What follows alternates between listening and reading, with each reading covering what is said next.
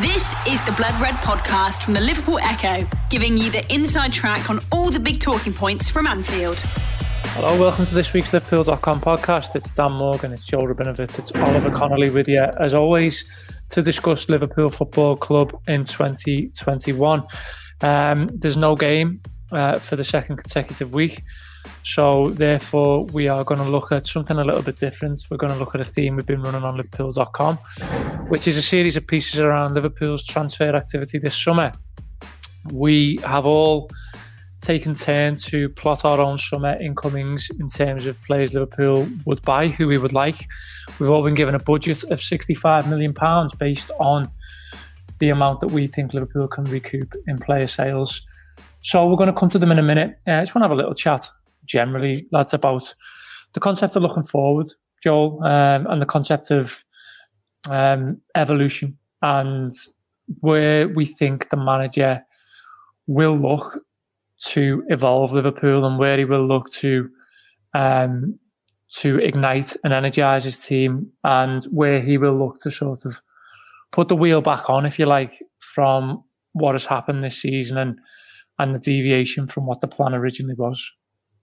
Yeah, there's quietly quite a bit of change that we can expect this summer um, after a few years, really, where everything's been quite constant, quite stable, and you'd be looking at kind of one or two um, departures, but none of them being key players. You know, last summer it was Lallana, Lovren. I think this summer there'll be quite a lot more going out the door than that. Ideally, if Liverpool can get their way, I think they probably would have wanted to shift more than they did last summer. Um, but I think in terms of player turnover and and reshaping the squad, I think this one is probably going to be the biggest window for quite a while um, for Liverpool in that regard. I think you can make arguments, as we'll come on to discuss uh, shortly, that there's there's a need to strengthen in in most areas of a squad. Really, I'd say. Um, in part due to players that we expect to move on at the end of their contracts, players who've got injury question marks hanging over them, and also just the need generally for a refresh, which I think has been kind of increasingly obvious throughout the season. That obviously, this group of players has done amazing things together, and continuity is, is generally seen as a positive thing, and it, it's served Liverpool really well um, this long. But I think that there comes a point in any team cycle and any managerial cycle where you do need change. And I think Liverpool have got one of, if not the oldest, um, starting 11 in the league on average this season. And I think that's definitely something that this summer and over the next few windows, they're going to have to start offloading a few of those players um, and bringing in players in that sort of 21 to 25 age bracket who are perhaps not yet world class, um, but have the potential to kind of reach that level um, or a very high level over the years to come and make that next step. So, yeah, um, I think in in lots of areas of the squads, um, we will see quite a bit of movement this summer. The market's really interesting, Ollie, right? Isn't it? Because it's no one really knows what either it is or what it's going to be. Um, it feels like it's going to need maybe something like an Mbappe to Real Madrid or a Haaland to City to kickstart it. Um, we we know with a certain degree of certainty, if you like, that certain deals are probably dead in the water. Eden Hazard at 29 going to Madrid for silly money is just not going to happen anymore, for example. So, what can we expect in terms of the market? What can we expect in terms of what will be set at a fair price for a Liverpool target, for example? It's really hard because you look hmm. across Europe right now and there are so many failing TV deals, and that's the stuff that we, from the outside, it's so hard to know the inner workings of when that money triggers, what that means for each respective club. That the TV deal in France has completely collapsed. Does that mean that Lille will be more willing to sell their players, or that they're going to try and kick the can down the road for two years and say, we're not letting these assets go for 20 million this summer? Let's just hold water for two, three seasons and hope we can get back to that 50 million euro mark again in a couple of years. The two Spanish clubs, the, the two giants, cannot spend any money unless they, they recuperate some value from getting rid of big wages on their books. And who is going to take those wages? As you said, that that 27 to 31 year old market has just vanished. That, that doesn't exist anymore. So it, it's really hard to find out find where the domino effect comes. Even the clubs that could trigger the domino, you mentioned Haaland there, would Dortmund really invest all that money back into the market? It's not. It's not really mm. their way. They they would go cheaper anyway and, and, look for other young players around Europe, and that wouldn't have much of a domino effect that would really help Liverpool. Um, So yeah, I, it's really hard to get a grasp, and I think it'll be the same as last summer, where and this is where Liverpool might be at some part of a deficiency, where it, a lot of last summer was just pure agent movement. Was call an agent, let him find you a player and find you a selling club, and he would put two or three pieces together to fit a jigsaw where you would just wind up with Kostas Tsimikas is arriving on a plane. Cool, that's a left back. We'll sign then, and you, it's going to be a lot of contact based movement. I think this this summer, which makes it really hard to predict, as opposed to where you can kind of go through a spreadsheet and say, here's the top left backs that you know almost like football manager, 24 years old, crosses the ball well. Which one? One of these five, please. I just don't think it's going to work that way this summer. Joel, Joel references before, Ollie, about um, about Liverpool and the concept of of having a, a, busy summer. I I think that's still quite up for debate. I, I I agree with them. I think that they will have to be busy in some form or another. But I think what what will be a defining factor of why they will have to be is you now have this constant ticking clock of Jurgen Klopp in 2024. And we know now with absolute, um, without a shadow of a doubt, he's going at that time, basically. And there has to be then an element of building for the life beyond Klopp. You know, if if if all of this was sort of limitless in terms of player contracts, Klopp's contract, then you could very much sort of put this season in a box and say, right, we go again with what we've got next season. And then we look after that to to put the building blocks in place to see whether this is a temporary um, halt or whether it's something that's got a little bit more sort of long and damage. I guess where I'm going to with this is that Liverpool don't have the option to have a quiet summer because they're not only having to sort of fix what went wrong this season, but also they're going to have to keep building towards that time point in which Klopp leaves the club it's a really interesting tension because, you know, last summer you can explain the Thiago deal away as a win now moment, but it still fit the model. We discussed it a ton at the time. It was a massive market inefficiency to get a world class player at that value, even at that age and that contract. It was an amazing value to sign a world class midfielder. That yeah. is Liverpool way. Now you move into this summer, and it's like, does Jurgen Klopp want to be in the business of developing 21 year olds from recently relegated teams and hope that they, they become world beaters in two, three seasons? Mm-hmm. Is that where he is anymore? Does he just want David Alaba? Would the club sanction a David Alaba deal if it didn't go beyond the lifespan of a Jurgen Klopp Liverpool era. It's probably the first time they they would have, and I'm sure it'll be fine tension, and, and they can only do as much as the market will allow. You know, that's the other thing here is that I'm sure Michael Edwards wants to go in and say, get me two defenders, a midfielder, and a forward, but there's only so much he can do in terms of what is coming in from the other side. A lot of Liverpool's extraneous assets are really depreciated, really invaluable assets from what they were even two seasons ago, where you might have got 25 million quid for Divock Origi a, off wanting to be Europa League Bundesliga club. I don't think that cash is going to be hanging out there for them anymore. So yeah, you're right. It's a it's might be the first time we get some reports of of not being fully on the same the same sheet that maybe they'll decide that they'll take a long term view that goes beyond Jurgen Klopp. But I think he also is one of those people who wants to set up for sustained success beyond himself. The guys in the room with him might be the people who have to carry it on when he takes his sabbatical. So he probably doesn't want to leave them with a you know injury saddled 33 year old. It's just not even that the style, we've written about this before, the style he demands. You hear Matt Thomas talk about the naivety of playing in the Klopp system. He would probably still want that that character, that profile of person anyway, someone who wants to achieve and have their peak careers at Liverpool, then going and signing a 30 year old. You know, it's not this kind of Mourinho territory. So it should be okay, but it could be the first one with uh, some, some kind of tension. For the purpose of the game, Joel, we've sold Origi, Shaqiri, Sheyi Ojo, Marko Grujic, and Harry Wilson. And we've we've allowed for a budget of 65 million. I mean, in a in a real world, do you see anybody else leaving? Do you see anybody else sort of left field being brought into that equation? Again, we have this this 2023 thing looming over us where some of the, the major names in Liverpool's squad are, are going to be out of contract within two years. Um, is there a possibility any of them go this summer? Maybe. I think I mean, out of the names that you just mentioned there, I don't think anyone could really make a solid argument that you want to keep any of them. I think Liverpool would take whatever fees they can uh, and get them off the books. I think where it becomes quite interesting um, if Liverpool are trying to raise a little bit more cash um, and looking at who is saleable in the squad, but also not essential and could be lost without kind of taking a huge amount away from the squad. I think that the two most interesting names are probably Oxlade Chamberlain and Keita. Um, less so in terms of, of skill set and ability, because I think they've they've shown on occasions in the past, um, if not for as long as we'd want on a consistent basis, that they they can contribute at the level the level Liverpool need. Um, I think the, the thing with Oxlade Chamberlain is it's been a long time since that's been the case. Um, there, were, there were points last season where he did play really well for a while. I mean, around the turn of the year where he came into the team, January, February time, uh, and end of the season with more goals than anyone in the squad apart from the front three. Um, so I think there's evidence that Oxlade Chamberlain is is a much better player than the one we've seen this season coming back off of three months out injured. And the same with Keita. There was a, a spell around sort of December last year going to the Club World Cup, um, Bournemouth away.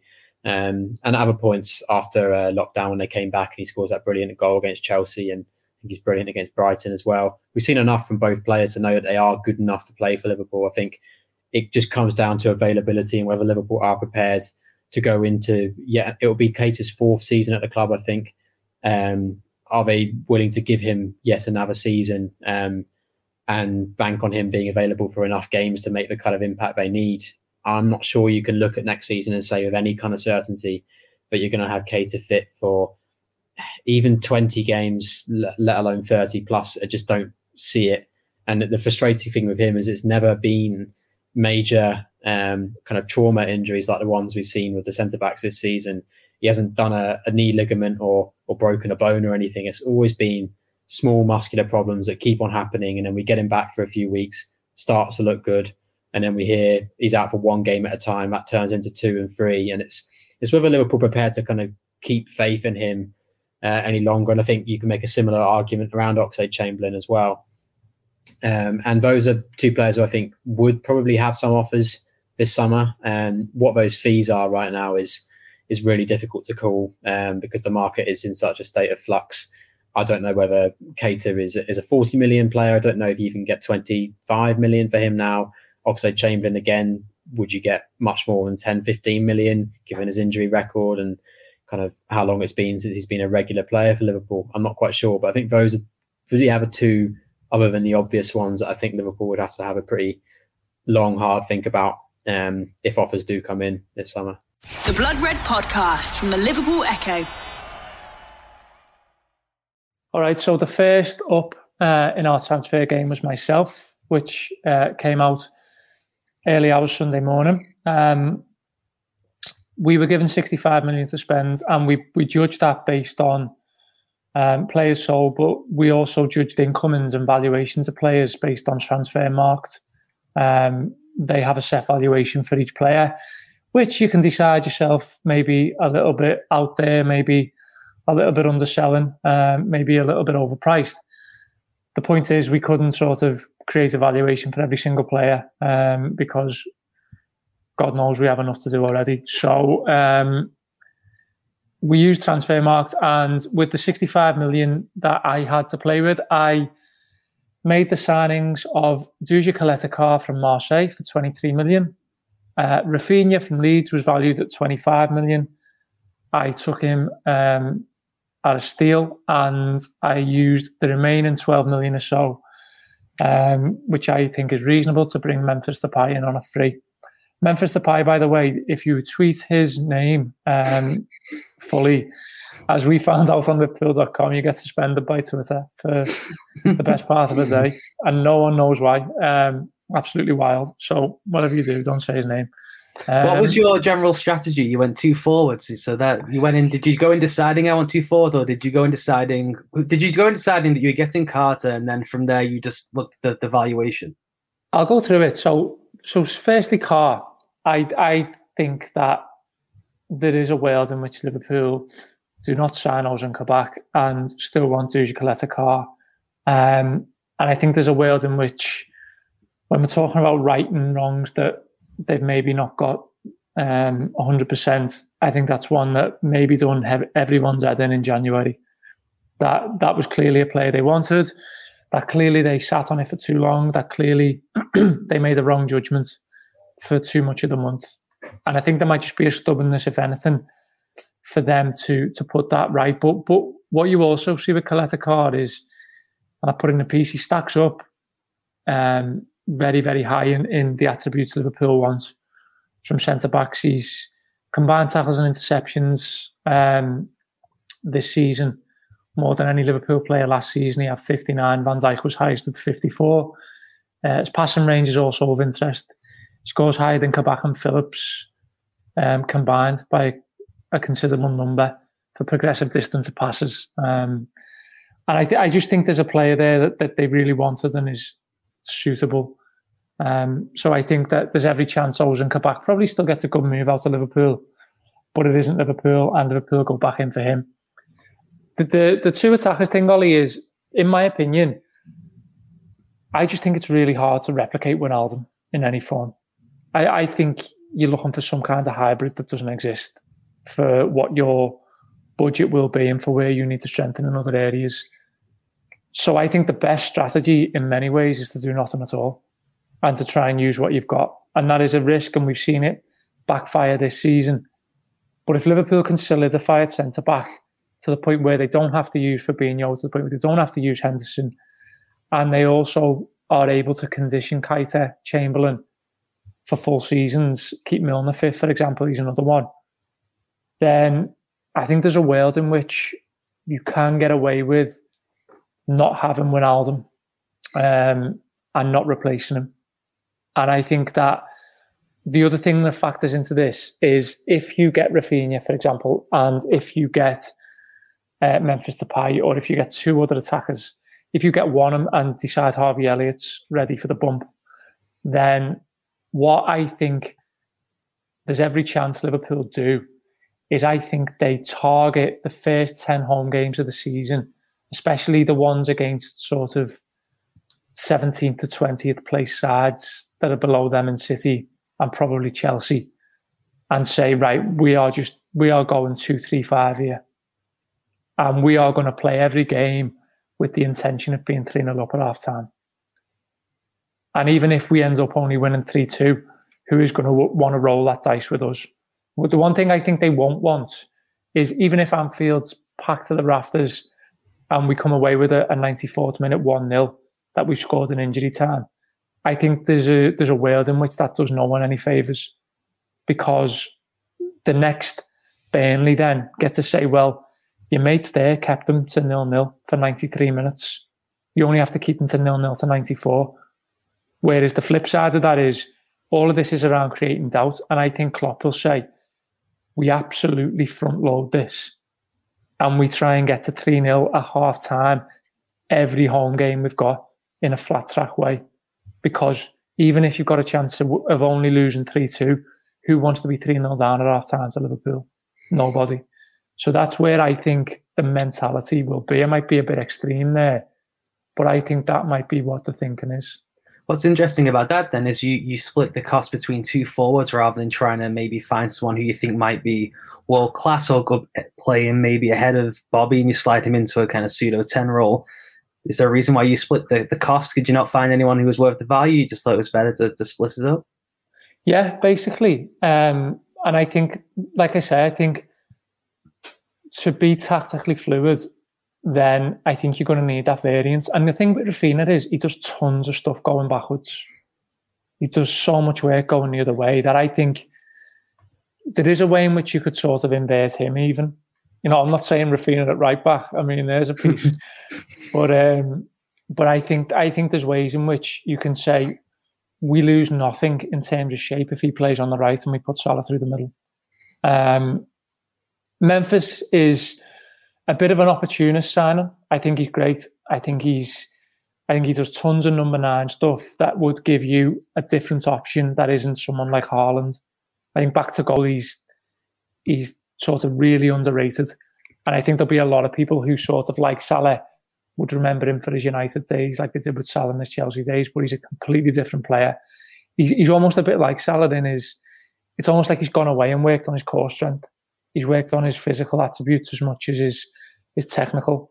Um, so I, I am just thinking predominantly variance in attack with this, and like I say, you have to spot value and you have to spot opportunity.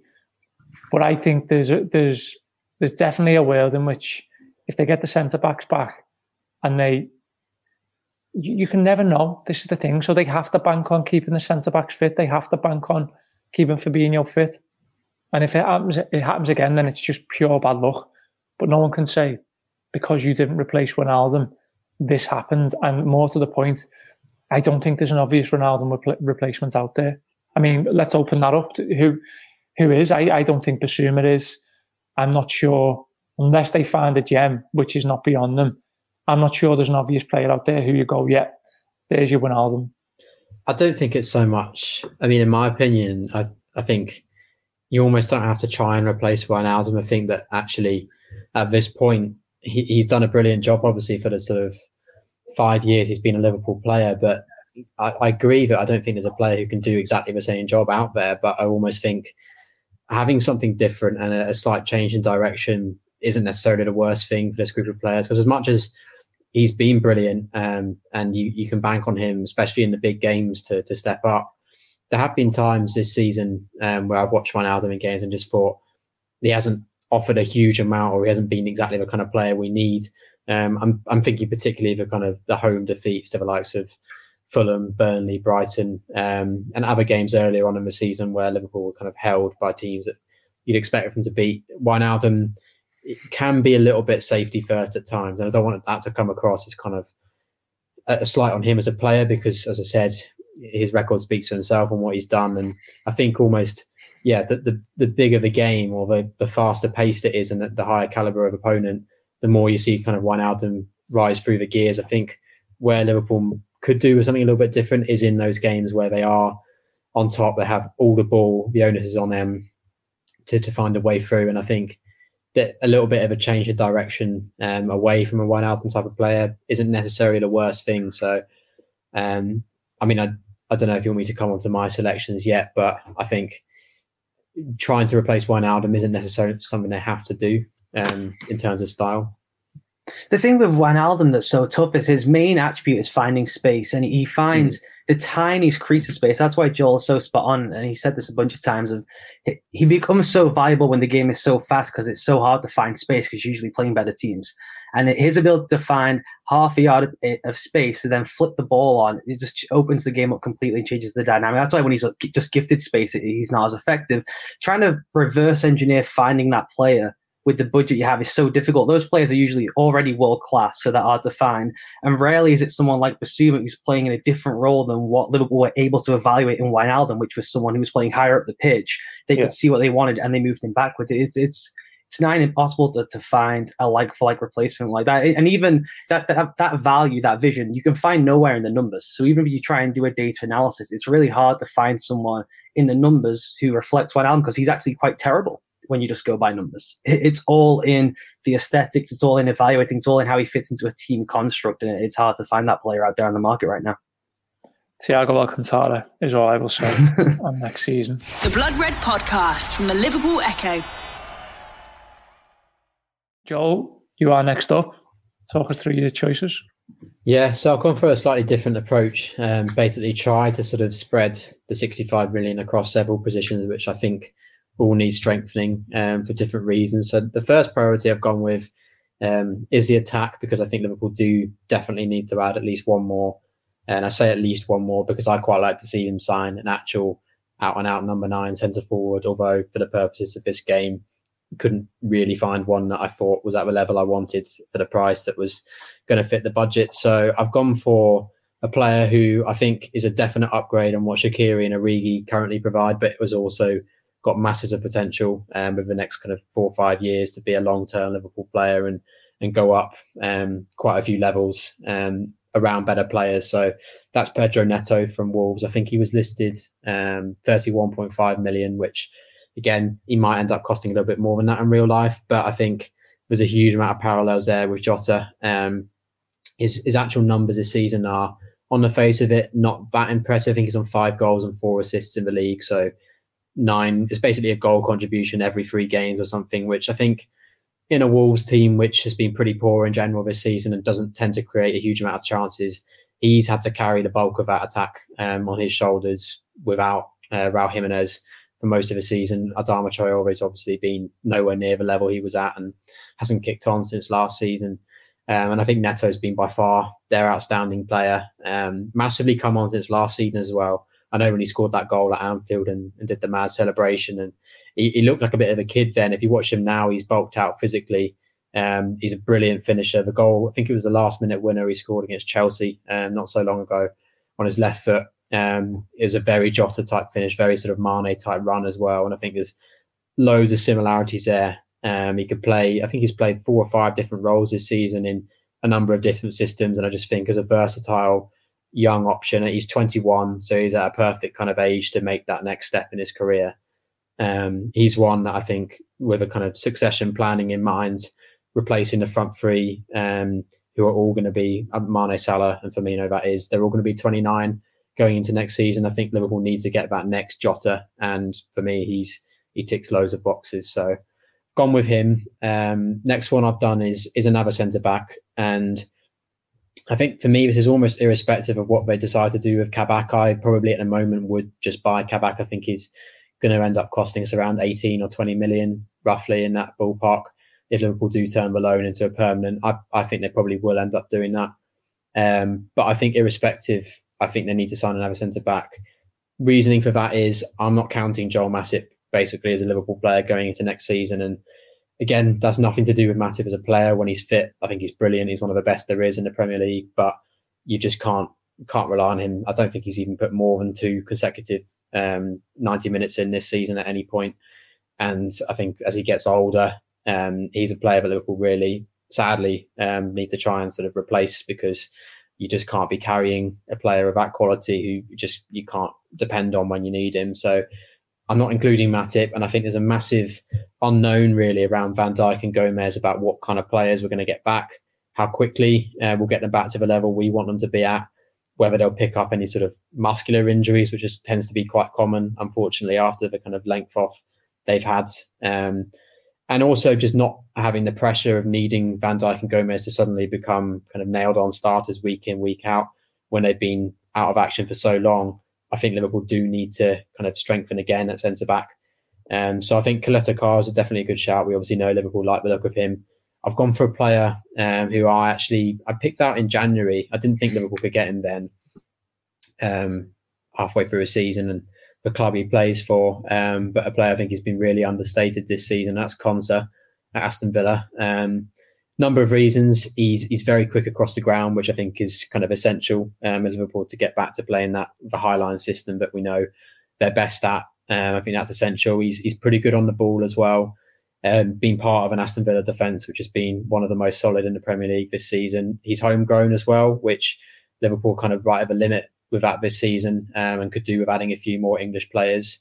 He's also 23, which for me is a perfect age. Um, so I think loads of different reasons there. I think he's he's not necessarily going to be a world beater in years to come, but I just think he's got a lot of natural skills um, and ability to improve and I think he probably would pro- be realistically attainable whether Liverpool do have European football or not going into next season. So that's something to take into account. Um, so gone for them, and I have actually gone for Bissouma as my third one, which was kind of slightly um, not the most exciting one um, to go for, but I think he just is quite a sensible, logical player. I don't think he's necessarily a direct Wijnaldum replacement, but really liked him whenever I've seen Brighton this season, and at 24 again is in that kind of sweet spot um, age category. And the other thing I'd throw in there as well with, with him, he has been more of an out and out defensive midfielder for Brighton. But Wijnaldum at Newcastle was a completely different Wijnaldum to the player Klopp ended up making him. So I think looking at someone like Bissouma at Brighton, there's every chance that he could be a, a different type of midfielder and do a very different job for Liverpool. Um, and again, he's one that I think, irrespective of European football or not, um, would just add another body to a midfield, doesn't get injured very much, um, and I think kind of could go up another level as well. What did um, what in terms of Konsa, but more specifically in general? Mm-hmm. I mean, what what I know you mentioned the the, the type of centre backs they're going to get back, or you know the type of level Van Dijk and Gomez are at. What mm. do you think they need from a centre back going into next season? I think the main thing, necessarily obvious thing to say, is availability. I think they need one who they can absolutely kind of nail down as 30 plus appearances in all competitions that is available whenever you need them. And I think what I'm talking about with Gomez and Van Dijk is I would be hesitant of having a scenario next season where Van Dijk say he comes back over the summer, he does a good preseason, and suddenly he's straight back in every single week, and you can't take him out of the team because you've only got two or three other centre backs there, and Matip's injured, and you can't use him. And I think that's a risk um, that if you're going to keep the best possible Van Dijk for the next two or three years and avoid kind of running him into the ground too quickly when he's back, you're going to need at least one other high level centre back um, who isn't Nat Phillips, and that's a little bit of an unknown going into summer. I don't think Phillips is going to be a long term Liverpool player. I think he's done fantastically well this season and is going to get a brilliant move off the back of it at some point, whether that be next summer or, or slightly later. But I think we need to be aiming a little bit higher than Kabak and Phillips going into next season. And if you get Van Dijk and Gomez back and they're they're all fine, and that's a bonus. But I think regardless of that, um, a centre back you can rely on has the technical, physical attributes, doesn't get injured, and again lowers that age profile of the squad and, and could be there for the next four or five years. I think they need. I, sorry, I'll let you come in now, Ollie. I, I, I think my thing would be whoever they get and whoever they sort of have lining up, they need they need to be people who they trust in terms of their ability in, in possession.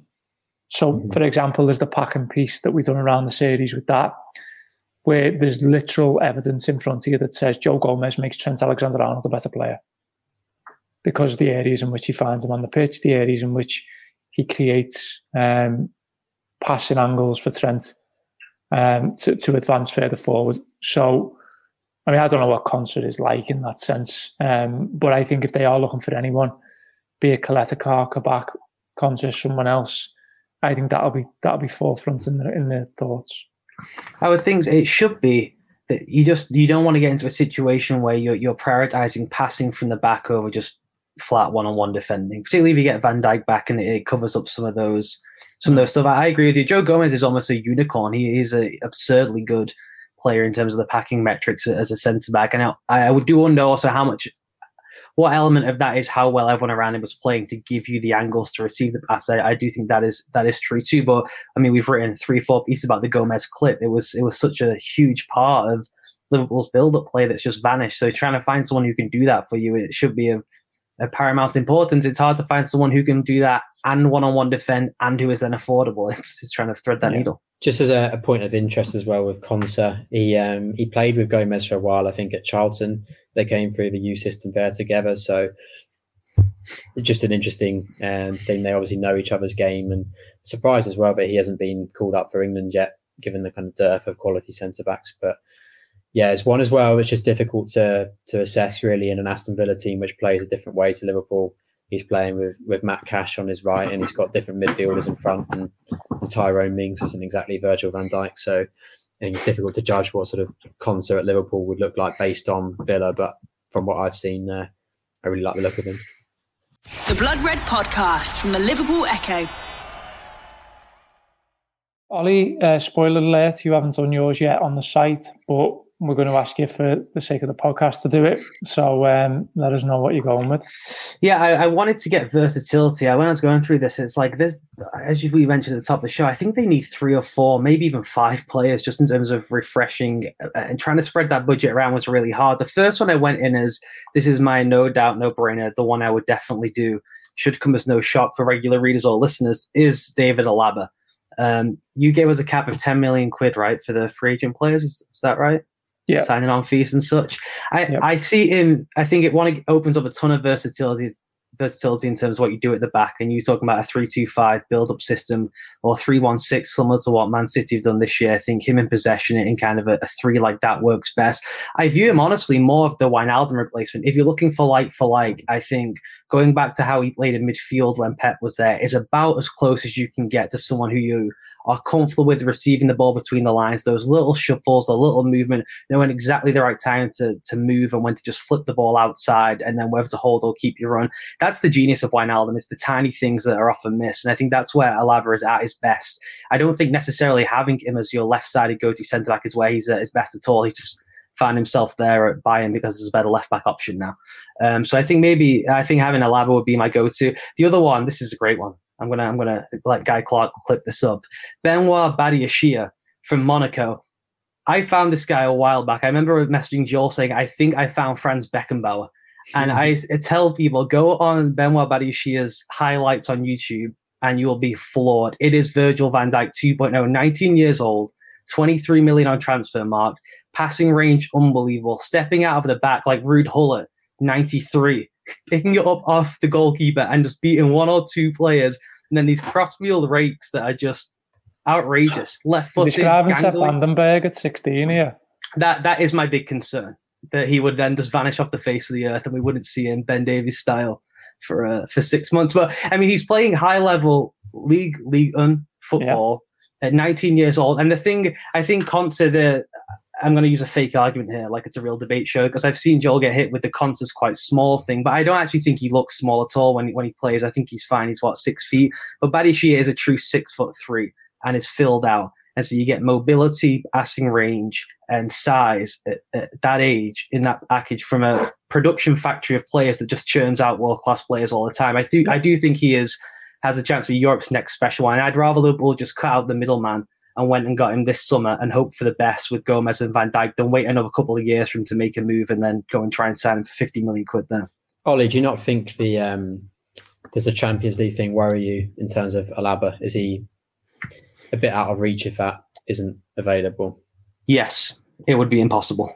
But I did not consider that until right this second. Um, it, this is my fantasy. You know, in this in this, I just put Thiago on the phone. I say, "Come on, mate, let's do this. One last ride of the boys." Oh, or we just win the Champions League this season. We just win the Champions League this season. That's another way. Yeah, that's the other way.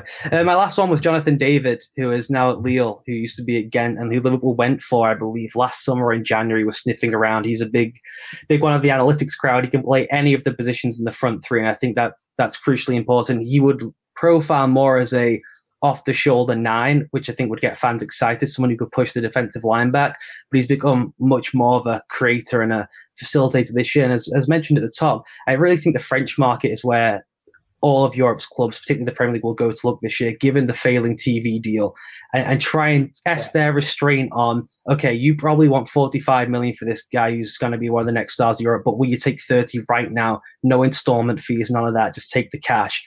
Uh, and so I think that is where Transfermarkt has accurately reflected the, the depreciating values of the French league.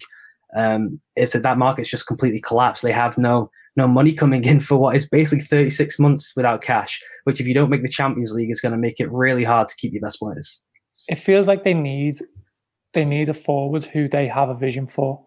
You know, you you see that they get Salah and they say no. You know, predominantly he's playing on the right. We see that they've done a little bit with Jota playing on the left.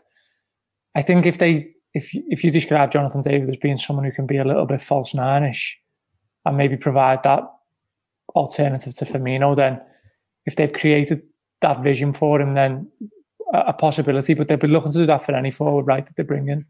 I would think so. I think David, when he was back in Belgium, he looked identical to kind of the ideal of Mane flying in off the left, that inside forward, in on his right foot, happy days off we go. But he's really become a much craftier player and played more centrally since he's moved to France. And that is the type of thing that, as a scouting department, I'm sure they'd one be excited by, and then two be like, "See, we knew that kind of player was in there. Also, we could have done with that this year." So he, to me, it would be. I think them targeting players who they've looked at before. Botman's another one. Um, you mentioned someone before whose name escapes me now.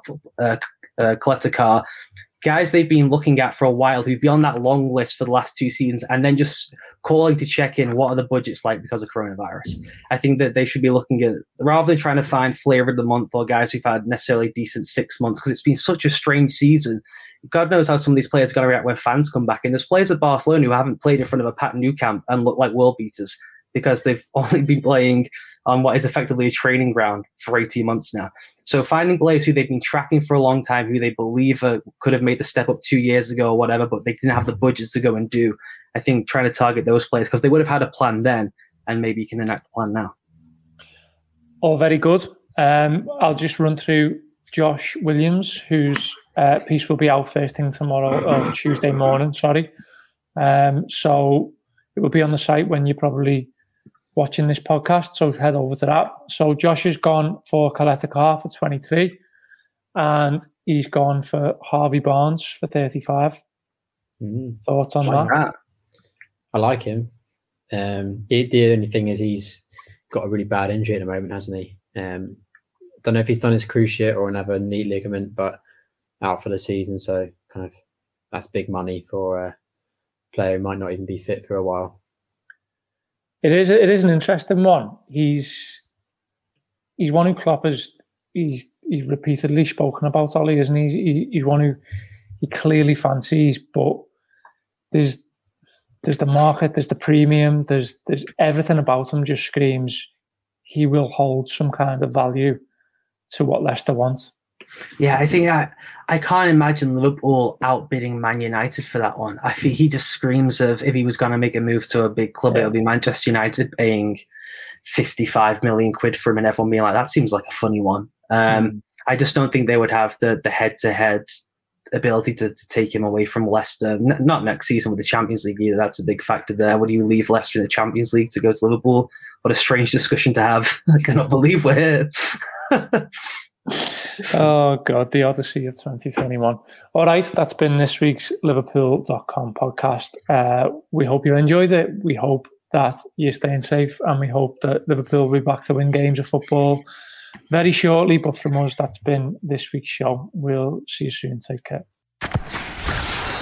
You've been listening to the Blood Red podcast from the Liverpool Echo.